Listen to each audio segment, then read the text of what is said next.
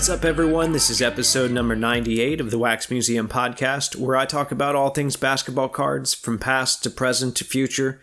This is your host, Kyle. And as always, you guys can find me throughout the week on social media. My Instagram is at Wax Museum Podcast, and my Twitter is at Wax Museum PC. Well, I hope everyone is doing well today. I'm here. I'm sleepy, but uh, I'm here some of you West Coast people don't realize just how fortunate you are because this week the Pacers started a five game road trip out west. And I'll tell you what, I absolutely hate missing games. I, I just I want to be that guy that watches every game. I want to see every minute. Um, even when you know it's a blowout and the scrubs are in, I want to see how they're playing. I want to see what they're doing. So um, I hate missing games. So every year when they have these kind of road trips, I try to stay up. Um, sometimes it involves some creative maneuvering, like taking a day off from work. And every year it's becoming more and more difficult. And then right now is not a good time at all to take off from work. We've got midterms, so I'm not doing that. Um, so my plan this week was just to tough it out. I'm just going to stay up late. I'm going to be sleep deprived. I'm going to be um, caffeinated and I'm going to tough it out. Well, game one was Monday night against the Kings. Um, I tried to stay up. Uh, it was a disaster for myself and also the Pacers. I dozed in and out, so I was there, but I didn't really know what was going on. I didn't sleep well after. Um, then I, you know, got up at 5 a.m. the next day, like I always do, and I felt like crap. Um, so that didn't go well. Tuesday then was game two, the day day after they played the Warriors at 10:30. I decided to stay up for about half of that one, and uh, would have loved to have seen the end because they eventually came back and won. But um, I was a little more functional the next day, so I guess I have to sacrifice that fandom for a little bit of functionality throughout the day. But uh, we'll see. They're in Portland on Thursday, and I've got a decision to make. So East Coast people, you probably know my struggle West Coast people, just know that I am jealous of you. All right, well, speaking of my Pacers, there was a big trade that went down about an hour before I started recording today. Um, there were multiple teams involved, and it looks like they're still working out all the details. You know, obviously, the centerpiece is James Harden ended up in Brooklyn, but uh, you'll hear plenty of commentary on that in other places. I'm not going to bother talking much about that potential train wreck just yet. Um, I've had a lot of people messaging me asking for my reaction to this deal. And I think I've talked a little bit about the Victor situation on here before. It seemed pretty obvious that he didn't want to be in Indiana anymore, even though he was starting to say all the quote unquote right things. Um, I said I was ready for him to move on, but in all actuality, I probably wasn't because um, I'm, I'm still thinking of that 2017 2018 Pacers season. Um, it was a team that you know, wasn't expected to win 30 games. They really overachieved. They made the playoffs. They took LeBron to seven games in the playoffs. Um, and Victor was a big part of that. And that was the most fun team that I've watched in a long, long time in a Pacers uniform. Um, but at the same time, like I said, Victor just didn't want to be here anymore. So I knew he would be shipped out sooner or later. That day is today.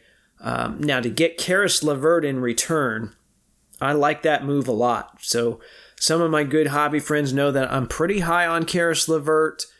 He does need the ball a lot in order to generate offense. I'd like to see his off ball game improve a bit, but he's yet another option in addition to Brogdon and Warren when he comes back, Turner and Sabonis. And um, the, the prospect of that is pretty exciting. So I think Brogdon's playing way too many minutes right now. This could also help to absolve that whole situation.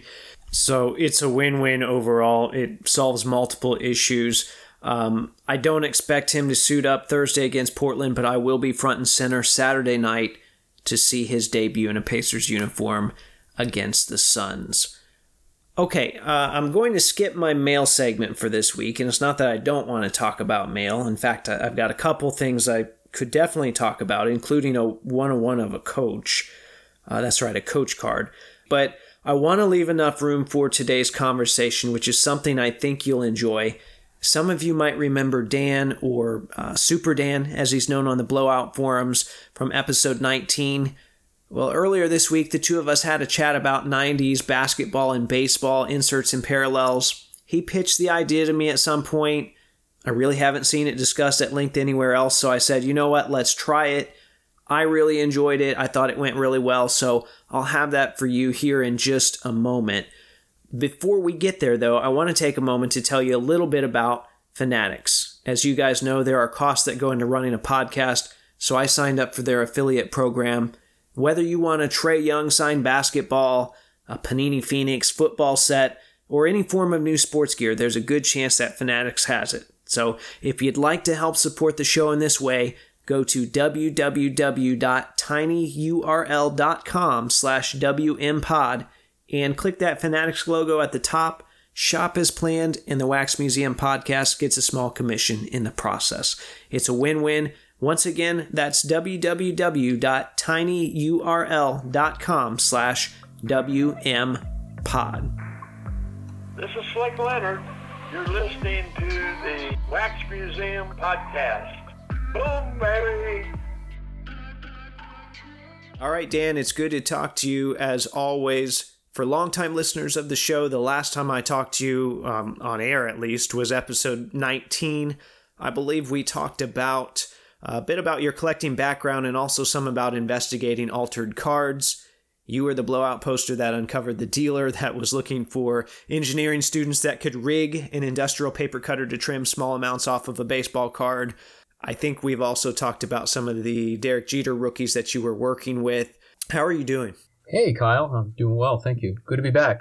So, over time, I'd say we've become pretty good friends. I, have never met you in person, but uh, we text daily, and that's more than I can say for a lot of people. Uh, not long ago, we were chatting, and you suggested to me that you'd like to do an episode that compared 90s parallels across our respective sports, basketball and baseball. And I thought that was a good idea, and I have my reasons why. Um, I know you're very much a utilitarian thinker, and I mean that as a compliment, by the way. So I want to hear your take on why this kind of an exercise is useful for, the first off, this show and then the hobby as a whole. Yeah, so I, I think it's useful for this show because, you know, a lot of the cards uh, from basketball, football, and baseball, even hockey too, depending on the brand, from the 90s, which uh, to me, you know, it's it's not just me looking back with rose-colored glasses either. This really was for me kind of the height of the modern hobby because you have competition with all these different brands making cards better. You know, um, the ingenuity, the craftsmanship, the creativity that go into the '90s inserts and parallels.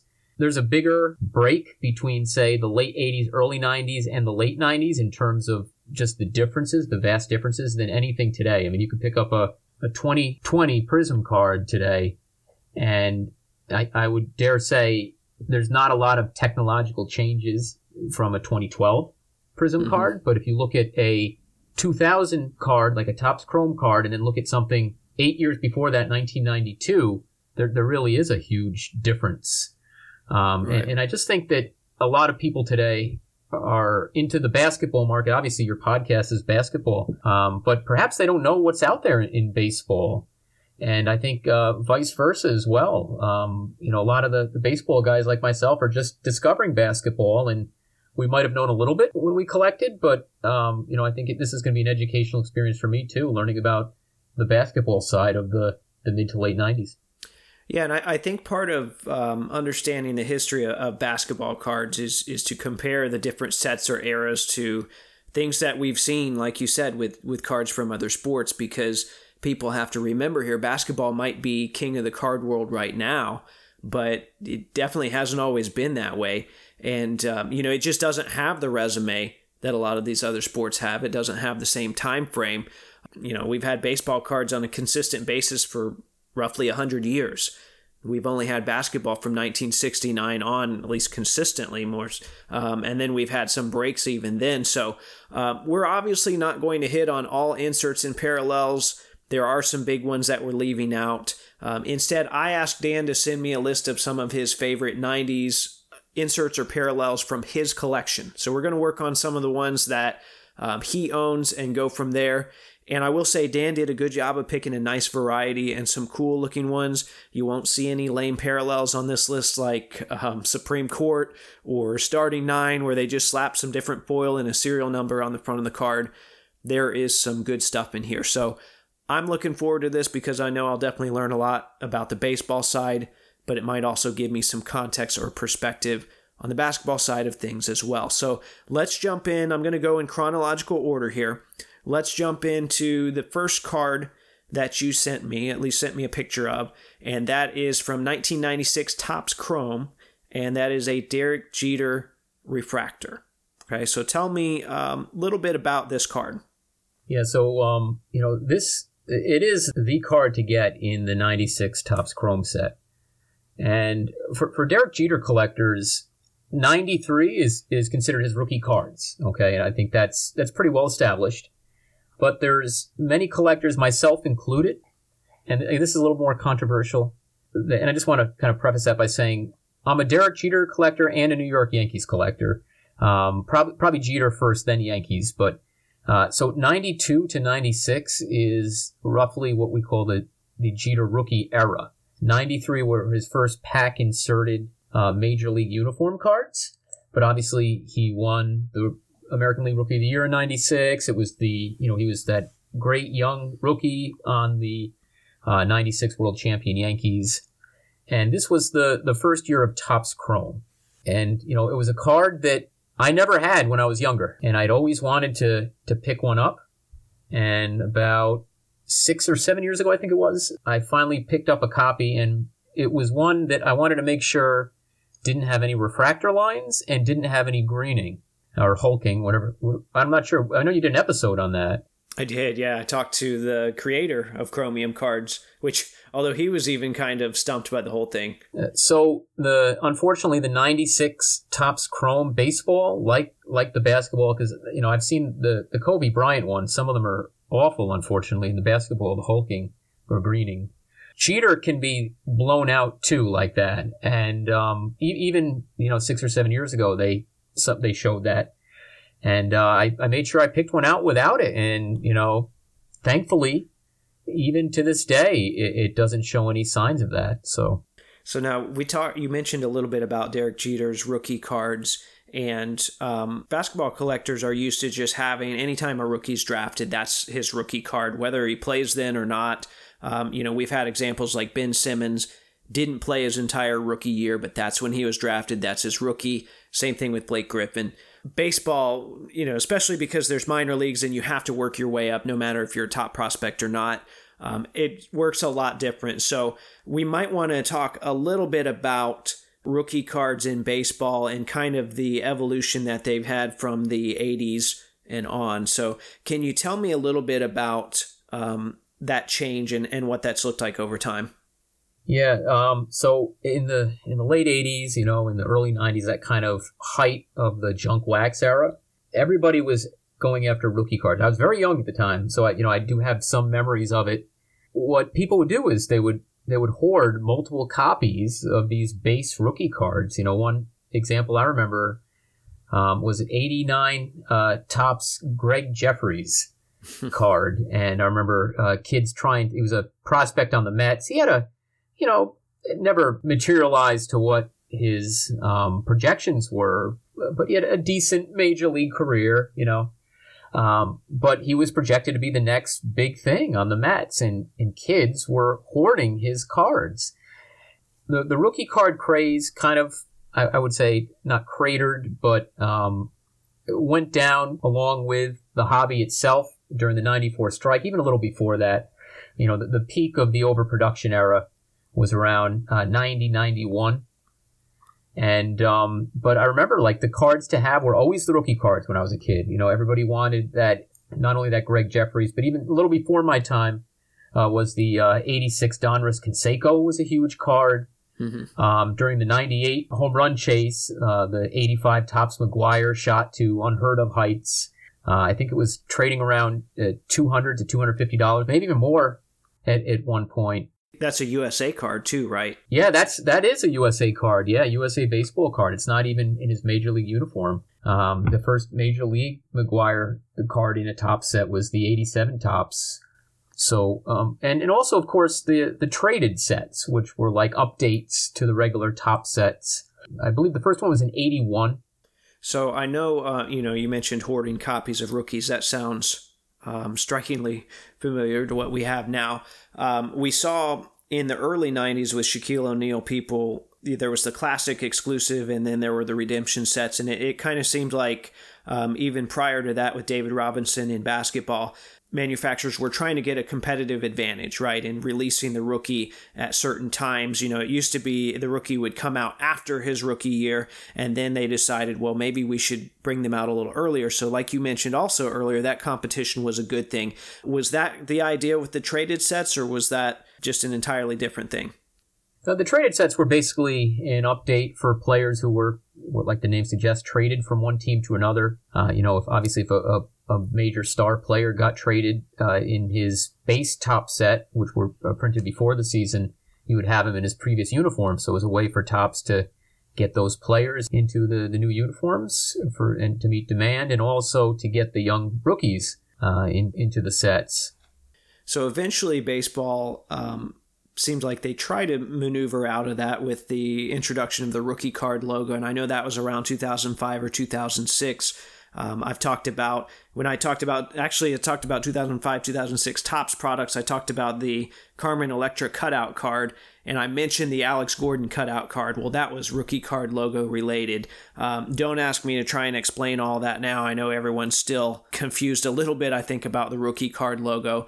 But let's go back to this Chrome card um, because I want to try and make some comparisons to basketball. You did already a little bit when talking about greening. So the technology was the same as far as the reception of the set. From what I've read, the baseball set really wasn't received all that well and the odds for refractors in hobby boxes were 1 in 12, which means that there were um, two per box. And you can compare that to basketball, which was also 1 in 12, but there were 20 packs in those boxes. So um, the basketball boxes ended up with one. One thing that kind of sticks out to me is that visually this set doesn't resemble the 96 or the 97 chrome versions of basketball. Whereas in later years, they would try and keep the flagship similar, and we see Panini does that as well. But baseball, it, it, was different. Do you recall anything basketball maybe that it would look like? Just that, um, you know, that both sets, and I, I think this was the first Chrome basketball set too. The fact that the flagship now had a premium paralleled chromium set. Um, and, and, you're right, even the baseball wasn't really appreciated at the time. Um, I remember going in, we had a nice hobby shop. Um, my dad would, would play ping pong with the owner. the guy would actually clear off cards off the ping pong table while I, you know, looked through uh, the dollar and two dollar boxes. And um, I, I remember everybody wanted finest more so than chrome, which sounds, you know, crazy today when, when you look at uh, the demand for the, the chrome stuff versus the finest. But finest had a pedigree, right? Whereas the chrome did not, and uh, Finest was more expensive too. Well, and that was actually the same way with basketball for a little while. People, you know, you remember the the '93 finest, we had the Penny Hardaway. Then '94, we had Jason Kidd and Grant Hill. Um, so people were used to that branding. Um, 95, we had Kevin Garnett, which for the life of me, I still don't know why they didn't do refractors for rookies that year, but they didn't. And then, yeah, we had the the Kobe cards in '96 and Kobe Iverson, that whole class. Um, so talking about the Jeter, I mean, technically, I guess we could say Jeter was a veteran. I mean, people have different thoughts about that. If we look at Jeter and really any of the big veterans from this set, do baseball collectors have such a thing as like first chrome? Maybe like basketball would have with uh, first prism silver. You know, we do that with Curry and LeBron and Kobe with the 2012 set. Is does baseball do anything like that, or do collectors gravitate to that? I, I can tell you that I value this card as you know Jeter's first Chrome card. Plus, it falls within his his rookie years. it, it is a set that I think will appreciate more over time. And uh, you'd have to ask some of the individual player collectors if they put some any, any value in particular on that. Uh, there are the key cards though have shot up recently. You know, Griffey actually for most of the the late '90s stuff, Griffey is actually worth more than Jeter now, with, with the exception of the '96 because that still falls within the kind of the, the Jeter rookie era that, that I mentioned. Um, I don't see it the same way, like because I know with 2012 Prism, somehow this thing caught fire in the hobby in general. Um, and, and I think you and I were actually kind of hip to it before many others were like, oh man, this might actually spread to other sports. And I think this is also a good reason we're, we're talking about an earlier era and making some comparisons here the basketball because I, I think basketball, actually, I don't think it is. Basketball right now is the epicenter of the hobby, at least the modern hobby. Everything seems to start, if you want to even go further, I think it starts with LeBron Mm-hmm. moves out from there, um, and, and, almost like a ripple effect throughout the hobby. And, and certainly baseball's felt it. You know, the, the 2012 Mike Trout Prism, that's not even a rookie, but in PSA 10, those sell now for about $500. Yeah, not only that, I mean, they had the. I know if I say it's unlicensed, I know people are going to correct me. It had the Players Association license, but there's no Angels logo anywhere on that card. Um, and yet it's still you know risen above that, whereas most other Panini sets are just discarded um, because people can't stand the lack of licensing. All right, so let's talk about the the next card that you had on there. We're not going to spend a lot of time with. We kind of actually covered it already, um, but you had the 1996 finest refractor of Derek Jeter. Um, you talked a little bit about how that pedigree was already there with finest. Um, so I'm assuming in baseball, this is still the go to card, or has it been trumped? Whereas um, I feel like Topps Chrome, the Kobe now, has kind of trumped the finest. The, the Topps Chrome Jeter is worth much, much more than either of the two 96 finest Jeters now. I own it in a PSA 9, and I, I graded that one myself quite a few years ago. It probably goes, if I haven't checked the price in a while, I, would say uh, around 2500 I could be a little off on that. I'm, I do not really follow the prices as much as some some collectors of the stuff that I'm keeping anyway. Whereas the finest cards, and I have the the silver and the bronze. He had two in that set that year. Um, the in PSA nine they'll probably go for about you know three to four hundred.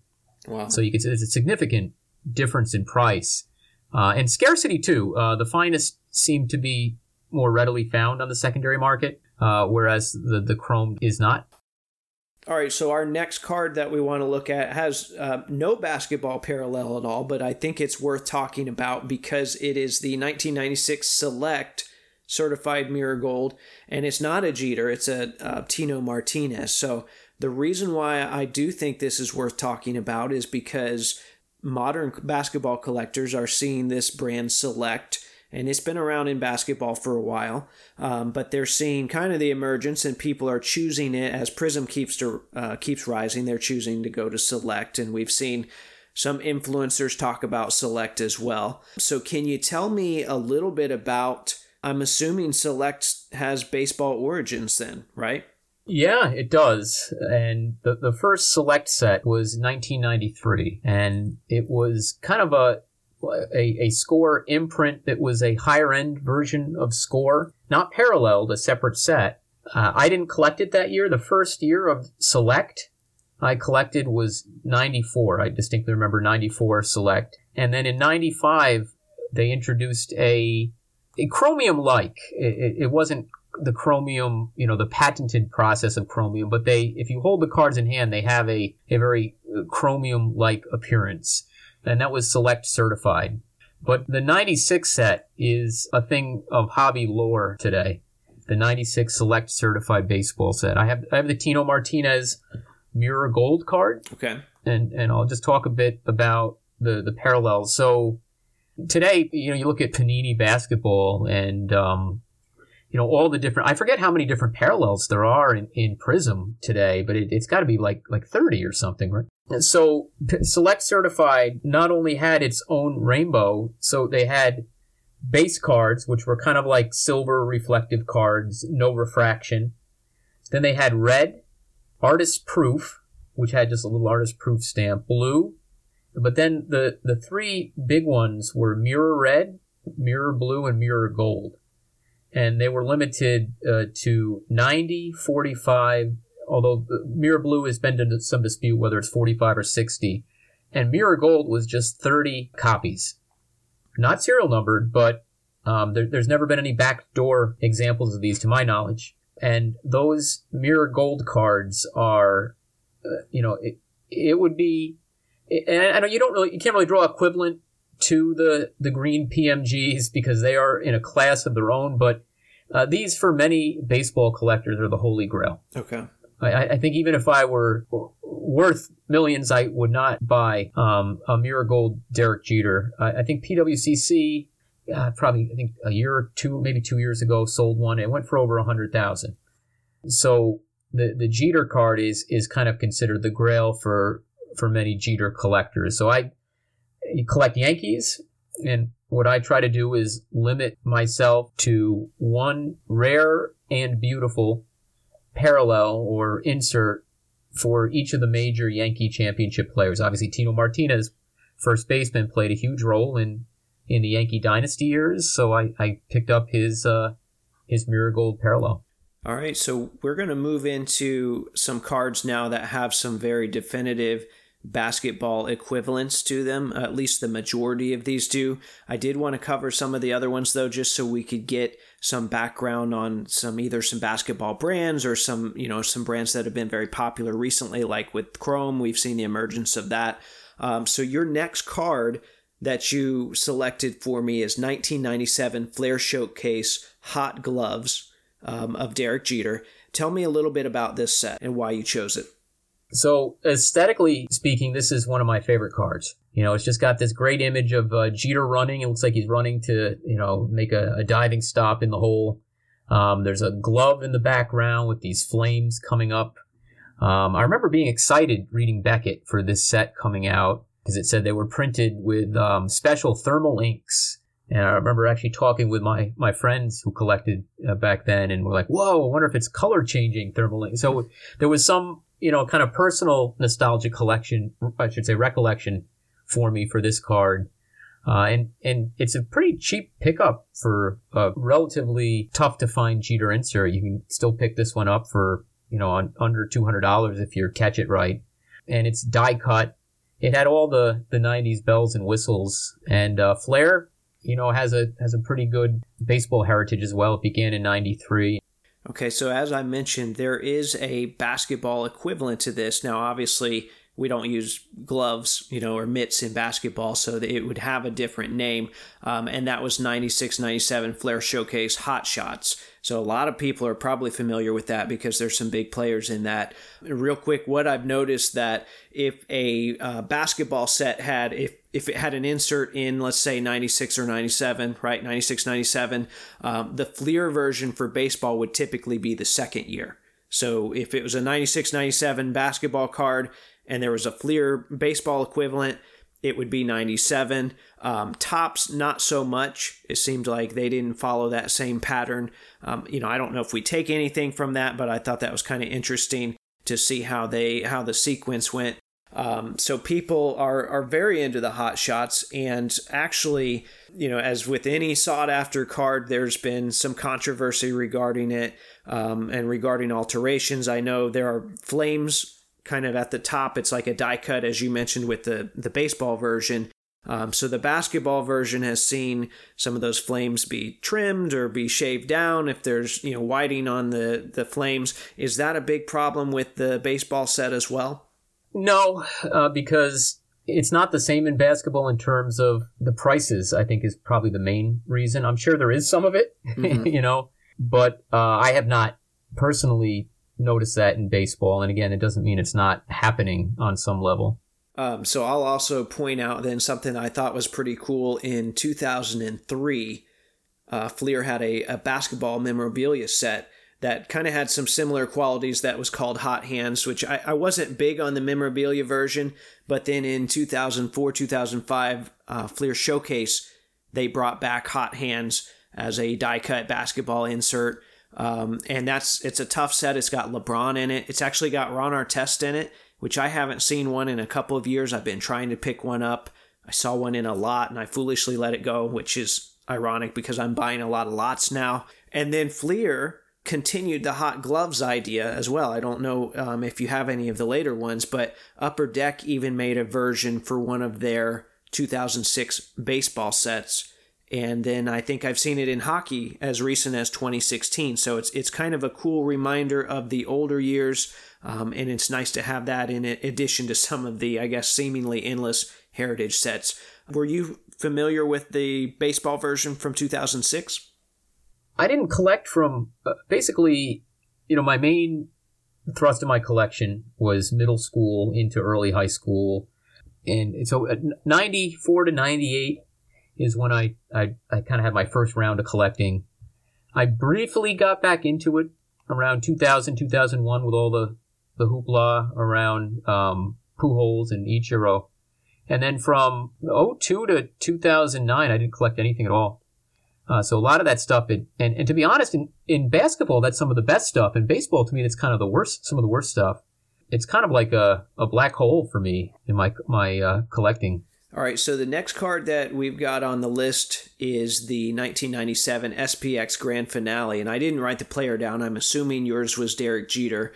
So um, it's interesting. This is the lone upper deck insert or parallel on this list, but kind of similar to basketball, people will remember that. And I'm assuming it's the same with baseball. Upper Deck went more of the hologram route. Topps was starting to dip their toes into the chromium card pool. Fleer went really heavy into the inserts and radical designs. Um, what was up with Upper Deck baseball during this time? Yeah, I mean, you, you basically hit it on the head. You know, holograms versus refractors, and um, re- refractors won out, but doesn't mean holograms weren't cool. And to, to me, this was, um, it, it, was called the grand, from what I understand, it was called the grand finale because it was Upper Deck's grand finale in terms of using the holograph technology within baseball set. Uh, so this was like, uh, it, it's got that very gold, it's a gold tinted hologram as well, which kind of gives it this, I don't know, just, for me, it, it kind of encapsulates everything great about collecting in the 90s. It's die cut, it's gold foil, it's got, you know, a hologram built in. It's Derek Jeter. It's Yankees. Um, it, it, so it really is a card that I, I was able to acquire this copy, and I acquired it in a PSA 9 holder. And um, I'm, I'm happy I did. It's really a great addition to my, my collection. But I can say that there's only 50 copies. They're not numbered like they are in basketball. That's the one thing I wish it did have was, was oh, a serial wow, yeah, number. I, I, just assumed that it, it, had the. In fact, in basketball, it's got the hand numbering which I always thought was kind of cool, um, well, and scary at the same time. But uh, basketball SPX was kind of confusing because they had the 96 97 set, um, but there were no rookies in that. And then they had the 97 set that was just 97. It had Kobe, uh, but most people didn't classify that as his rookie. And then there was the 97 98 set. Um, now, your 97 Jeter grand finale looks very close to the 1997 basketball design. But then basketball didn't incorporate the grand finale parallel until the 97 98 set. So, you know, I thought all of that was, was really interesting. Um, but like you said, they're serial numbered to 50. And in basketball, that was becoming more of a bigger thing. Uh, it wasn't numbered to like 2700 or something like that. It actually was a really scarce card. So um, I didn't know there was a baseball version. So I learned something new every day. Okay, so let's keep moving. Let's look at a very popular one as far as basketball goes. It's for baseball as well, I think. 1998 Skybox um, Essential Credentials Future for Derek Jeter. Um, and this is, you know, basketball people will know this as the pink and red looking credentials set from 97 98. Uh, and I talked all about that on episode 25 and the mirrored numbering. So, did baseball keep this same mirrored numbering, or how was their set set up? Yeah, so I, I own the Jeter um, Essential Credential Future card, and the fu- future one. I actually like the look of the future one better than the now. The now had like the, mm-hmm. the green and yellow, and, and the future had the the purple and you know kind of hot pink. To me, these are cards that really pop. Basketball led the way with kind of establishing the popularity with these. The 98 to me is this is actually one of my favorite, if not my favorite, Jeter card uh, that I own. It's numbered to 94 and I think that would make the the now card be numbered to five, if I'm not mistaken. I think they it's the two numbers have to add up to 99, if I'm not mistaken. Okay, so you know, this has obviously become one of the bigger basketball parallel or insert sets over time. So um, I know you've had some exposure to that already. Has the um, reception and popularity of baseball is it anywhere close to basketball, or do you think it will ever get to that point? Um, I don't know, uh, and actually, kind of hope not. If, if for for the sake of people who are collecting in baseball, uh, you know, because then the, the prices would go through the roof for them to, to buy them. But I do think it's it's beginning to get more kind of um, hobby love, for lack of a better term. I, have noticed myself just even looking for commons, the prices are, are going up on them. I'm guessing that's probably the trickle down from basketball. It's just like we talked about with some of the Prism stuff. And, and I think the trickle down, I don't think it's fully hit baseball yet. I actually think it's hit football more than baseball. I mean, I, there, there, there probably could be some de- debate about this, but it, it definitely has has hit football and the modern stuff. You know, football collectors now seek out Prism, Select, National Treasure cards.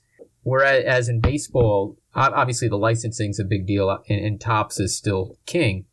But there there has been some trickle down into the popular basketball sets, um, but by the prices going up of the of the sets we're talking about, like the essential credentials, like the the grand finales is, as well. So some of the rarer stuff that does have kind of parallel baseball sets to the, the basketball set, it, I think it is beginning to gain a little. All right, so the next card on your list is not a Derek Jeter card, but it is a Yankee card, and it is the 1998 Bowman's Best Atomic Refractor of Orlando Hernandez, or some people might know him as El Duque. And we were talking some about this card previously before we got on. Can you describe this one for us visually? What's it look like? Yeah, I mean, it, it's the cracked ice parallel that you see now uh, in Prism. Uh, you know, Panini kind of has a way of not only recycling concepts, but recycling looks. I think of a lot of the successful baseball and, and basketball stuff of that era. And I mean, this card, it's it's got chromium, it's got the, the cracked ice foil, you know, designed to it. And it's got a great image of El Duque pitching, and it, it's his you know, true rookie card. So this one actually has a basketball parallel. A lot of people probably are familiar with it, with the 1998-99 um, Bowman's Best Atomic Refractor set. And in basketball, they're numbered to 100. It's the same uh, visually as the regular refractor numbered to 400, except like you said, it has that cracked ice finish to it. I feel like the basketball base set is a little more uniform because it has the gold waves at the top and the bottom, whereas the the baseball version kind of has a couple of circles. It looked like they were positioned in different uh, different areas on the card depending on where the player and kind of how they were positioned. But um, they both look good, though. I, I don't suppose we have to have a clear cut better version, so to speak. Have you seen any of the basketball atomic refractors in person? At card shows, I don't own any of them. To be honest, 98 Bowman's best across the board it's a beautiful product. It really is. And I think basketball, if I'm not mistaken, has this kind of, uh, I think they called it hyper plaid at one point. This, it's almost like checkerboard looking refractive pattern on some of the cards, or maybe mm-hmm. that's a different Bowman's best year for basketball, but that's a really, uh, to me, that's very, um, very appealing. Yeah, and um, I've noticed with some of the, well, especially with some of the Topps Chrome later on, um, some of the the football and the basketball, like the, some of the golds would pop in some sports for the same years, and it wouldn't in others. Um, but you've noticed seeing both of these cracked ice or the both of the atomic refractors in person, they are the same, correct? Uh, yeah, to my knowledge, they are. Yeah. All right. The next one um, that you had on your list is back to another Derek Jeter card. Was 1999 Fleer Mystique, and the set was called Established.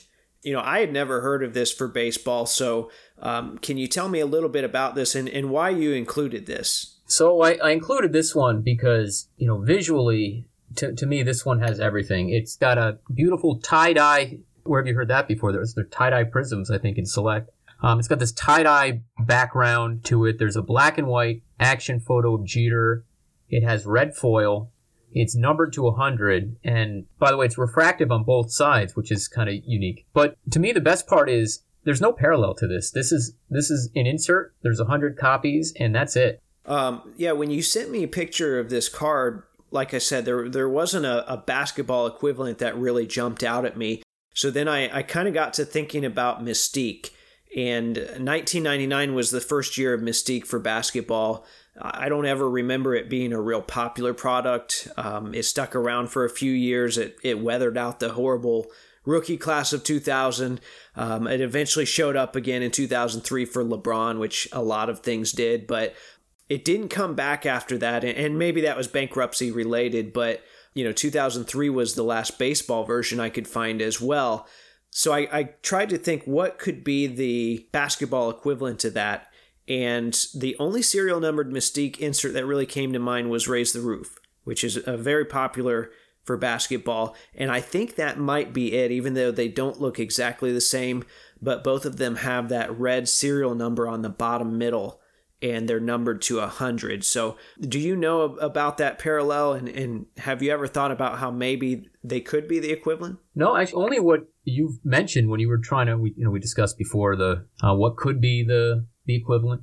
Uh, but I had never uh, considered the two of them together. I think that's an interesting though because that kind of red serial number was indicative of, of some of the Fleer stuff from that era. And I think I think 99, 98, 99 is kind of the height of Fleer for me. I don't know about for for you and for uh, basketball collectors. Yeah, I would say, uh, and I'm not a, a 90s guy specifically, but I would say, yeah, 97, kind of in that range, 97, 98. Um, and, uh, you know, I'm sure people out there have some differences of opinion, but I, I think it was around that range, at least in those two to three years. Okay, so I made sure to close with two sets that had um, definite basketball equivalents and two sets that I hope listeners can visualize or at least they can find fairly easy. So, um, the first one that I want to talk about from your list is 1998 uh, Fleer Showcase Legacy Collection Row 2. It's a masterpiece one of one of Scott Brosius. So, tell me a little bit about that. Tell me a little bit about Scott Brosius, too, because that's not Derek Jeter. No, no. So, um, so for some of the sets where Jeter's out of my price range, and you know we all have what we're comfortable paying for cards. Those are the sets I try to aim for some of the the key guys, the, the Yankee role players, and and Brosius is is one of those guys on the Yankees that again the stat sheet.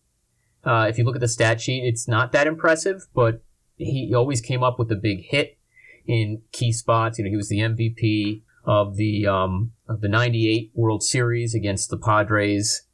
When people talk about the Yankees eras of the late '90s versus the early 2000s, you know, in early 2000s, the Yankees were racking up all the wins in the regular season. You know, 103 win seasons here and there, and but it was guys like Sheffield and Giambi and um, Kevin Brown that really tanked in, in the postseason. They didn't live up to expectations. Whereas the 90s Yankees had guys like, you know, Tino Martinez, uh, Paul O'Neill, uh, Scott Brosius, uh, Joe Girardi as a player. And these guys were, were just clutch. And so the Yankee fans uh, have a definite affinity for guys like Scott Brosius, you know, kind of these, um, these, these clutch niche players who, whose cards even, uh, a one of one masterpiece card like that from the 90s won't set you back any more than 200 bucks. Okay, so I feel like, uh, and, and, I will point out here, the basketball equivalent is the 98 99 row 2 masterpiece. Um, and uh, I don't go out of my way to search these, but I can't remember seeing very many of these for sale. I can't remember any recently. Um, so these are the kind of cards that get bought up and locked in, up in personal collections for a long time. So, what's the story behind this one? Yeah, I wanted a good Scott Brosius card for a while, and um, about yeah, probably about four years ago now, maybe five, it, just happened to see it pop up on eBay. I I snapped it with a buy it now. I made sure it was legit. I, I knew the '98 set had some problems with some backdoor serial numbering. Uh, I wasn't too aware of that with '99, but nevertheless, I I compared. It wasn't a second copy or a backdoor copy to the best of my knowledge, um, and um, you know it just just one of again one of those attractive, snazzy looking, colorful '90s cards. It's one of one, and you know for baseball collectors, '97 Flair Showcase was the first product with one of ones in it, and so it's it's a '99, the one I own, but uh, nevertheless, uh, it, it does have that heritage to it. All right, so let's take a look at our last card on your list, um, which is not a player that I you know, envisioned being on this list, but um, hopefully we'll get some insight as to why. It's a 1999 Fleer Ultra Platinum Medallion um, card of David Wells. And real quick, for those that are wondering, this is the equivalent of the 98 99 platinum, platinum medallion set for basketball.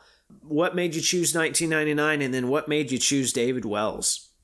Yeah, so Wells is another one of those guys who um, is, you know, close to the heart of Yankee fans because he again wasn't as big of a star as, as say Roger Clemens, but he's more beloved today. And um, you know, he threw a perfect game in uh, May of 1998. It was Beanie Baby Day at Yankee Stadium. I actually had some uh, high school friends who went to that game.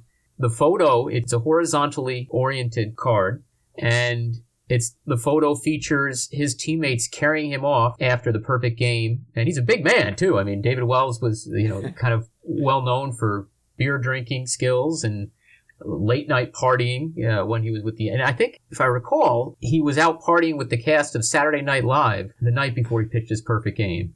So he he was hungover, according to his own story. You know, I think for me, the best thing about certain cards is they capture a moment in time. And the reason I picked this one, it's actually, I would call it one of my favorite cards in my collection overall because it, it captures that moment in May of 98 where Wells was on top of the world. You know, that, that this is the height of this man's baseball career.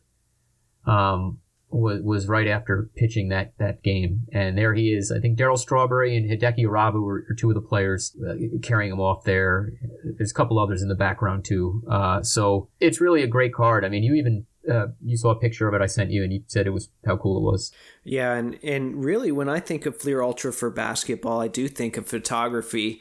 Um, and like you said, it captures moments. And um, I was looking through my stuff the other day, and I don't have the platinum medallion of this, but there there's a Kobe card where him and Shaq are embracing after the 2000 NBA Finals and of course, where of course my Pacers lost, and you see a dejected Austin Croshere in the background, and for the longest time i you know i wanted nothing to do with that card but now it's it's kind of become part of my collection just because of the um, the date in history and kind of what it represented. And um, ultra had a lot of in-game photography and that was a big deal. And i think we miss out on that a lot today. Um, even all of the high-end stuff seems to have a lot of white backgrounds but you know, maybe that's why a lot of people in basketball have gravitated so much to. Uh, there's a new set. I don't know if you've seen it. It's called Panini One and One, um, and it's two cards per box. But the photography on it's awesome, and people have really, uh, really seemed to appreciate that. So hopefully Panini sees that. All right. So as we close out today, um, you know, I'm thinking how much just from having talked to you prior to this, and we talk about Prism and we talk about kind of the modern market and, and what it's doing. Um, I know you've immersed yourself quite a bit in that modern basketball world, uh, like a lot of guys from other sports have, because, you know, quite frankly, it's just been so much fun lately. I said it earlier uh, basketball is king right now. And um, I know a lot of this is because, you know, a lot of your forays into basketball at least are because I think they can help you fund some Jeter purchases that you've always wanted. And maybe also it's fun. I don't want to speak for you. Uh, but have you been tempted now that you're looking at your baseball and now that you're kind of into basketball? Have you been tempted to go back and pick up any of these basketball parallels or are you just going to keep your distance? Uh, I have picked up a few here and there. You know, I have a, a Jordan hot numbers in, in PSA 10 tend to pick up the ones that I do remember. Uh, I have a, a, good friend, I'm still friends with him today, Mike, who collected basketball pretty heavily. And this is going to sound crazy, but he was a, a BJ Armstrong fan okay. uh, back in the 90s. Uh, yeah, and he, you know, I think it was because he wrote to a bunch of players and he was the one who responded and sent him a signed card. I remember he had a box of 95 finest. He pulled a Garnett rookie and his refractor was Mitch Richmond. Hmm. Uh, you know, that's how specific certain things you can remember are. Right. Uh, but that was one I wanted to get the the hot numbers Jordan. I did. I was able to pick one of those up before they really shot up. I do like the '96. I think it's the gold uh, finest card of Kobe, which um, I think it also is not as subject to some of the greening. And, and we would differ that I I hate greening, mm-hmm. and and I don't know if all cards will eventually green, but I try to buy examples right now that are not green. Yeah. Presently. Whereas I'm buying Incredible Hulk copies because I, if I can get them for really cheap, and I think they're all going to get that way anyway, um, it's just part of it for me, I guess. I, I don't know. You know, maybe they will, maybe they won't. Uh, They probably will, but in in a hundred years, if mine gets green, that's fine. right. Uh, so, Somebody else can deal with it. right, yeah, and by then it it, it might be um it's like the one example I always remember from basketball is the was it Duncan Go Nuts where people were trying to sell The gold parallels. sell like gold and yeah yeah exactly um it, it- that's that's very laughable. I think I've sent you a picture of it. We've talked about the credentials on this episode. I have the Jalen Rose credentials, um, the year where they did the gold and silver, and I have the gold version. Um, this you know the serial number, the actual credentials version, and then I have a base card that's yellowed. And I took a picture of them together, and you know they kind of look similar. Um, I, I thought that was funny. I, I said, "Hey, look at my my gold parallels." it, it is funny when you see people try to push this stuff and then uh, you know obviously the big joke is ebay one of one type of language that people use to try to sell it but i mean even anything plastic from that era like the old super nintendo old old uh, nintendo entertainment system. They they were gray but now they have that kind of uh golden patina to them. Uh, i think the same thing happened. A lot unfortunately a lot of these acetate cards for that era but uh, you know i guess when new technology comes out there's some bugs and unfortunately for us collectors, one of the bugs of the the chromium stuff is they they turn green, and it's funny because like some of the the white players look almost ghostly, and then a lot of the the the black players look kind of greenish. Yeah, So there is there's even differences in in some of the, the skin, but it, for whatever reason, it affects skin tones more than it does some of the background. There, there are some uh, Rik Smits' finest cards that are just frightening. you probably can't even see them. All right. Well, um, as always, Dan, it was a pleasure talking with you, and, and I want to give you the same courtesy here that I give all of my guests. Um, is there anything that you would like to plug, or anything maybe that you're looking for that um, listeners would be able to help you out with? Um, this time is yours. Yeah, so uh, as you know, Kyle, I, I am trying to build the 2018 Kevin Huerter Prism Rainbow. I don't, I don't, I can't believe I tried this. Uh, I have all the parallels except for the two one of ones. I know the Nebula exists. I was too cheap to pull the trigger at, I think it ended up selling for like $1,500 uh, a year and a half ago. So uh, if anybody comes across the black or the Nebula one of one Prism of, of Huerter's rookie, uh, hit me up on Blowout, and um, we'll see if we can we can strike a deal. All right. Yeah. And if you guys can't find him, shoot me a message. I'll get in touch with him. Let's find Dan those 101s. Okay. Thanks again, Dan. And I'll be talking with you soon. And one one more thing, Yep. one more thing, Kyle. I do have a, a present for you. I will be sending, Okay. What's that? um, and uh, you'll yeah, well, yeah, it, it is a Jeff Foster card that I guarantee you don't have, and you can post it on your uh, Instagram Okay. once you receive it. I guarantee you don't have this card. Okay, well, now I'm intrigued because the uh, Jeff Foster overall checklist is not massive. So I'm intrigued now. We'll put it that way. All right, Dan. I appreciate it. We'll be talking soon. Thanks, Kyle. Sounds good. Bye bye now. All right, well, there you have it. Thanks again to Dan for taking some time to come on the show and share his experiences with baseball and basketball inserts. This was something a little different than I've done before. I know there, you know, was a lot of baseball stuff there, but uh, it really was meant to be geared towards us basketball collectors. And I think getting some perspective from other sides or other sports can, in a sense, teach you something you didn't know or realize about your own. And I appreciate Dan's perspective. So maybe there was something we talked about today that resonated with you. Feel free to reach out to me on social media. You can find me on Instagram under the handle at Wax Museum Podcast, and I'm also on Twitter under at Wax Museum PC. If you enjoyed today's episode, I encourage you to support the show by doing all of your eBay purchasing through the link on my site, because you're going to buy through eBay anyway, right? Uh, this works very similar to the Fanatics link in that you can go to www.tinyurl.com slash wmpod. There's a big eBay logo at the top. Click that, and it should give me a small percentage of whatever you purchase in the 24 hours that follow that click. It's a simple way to support the show, but if multiple people do that, it really helps me out. So once again, That's www.tinyurl.com slash wmpod. In the meantime, if you like the content I'm providing, please subscribe, rate, and review on iTunes, Spotify, or Google Podcast. Hit up the Podbean site for a link to the merch store, tag Taco Bell and let them know they can pay me in burritos. And until next time, this is the Wax Museum Podcast.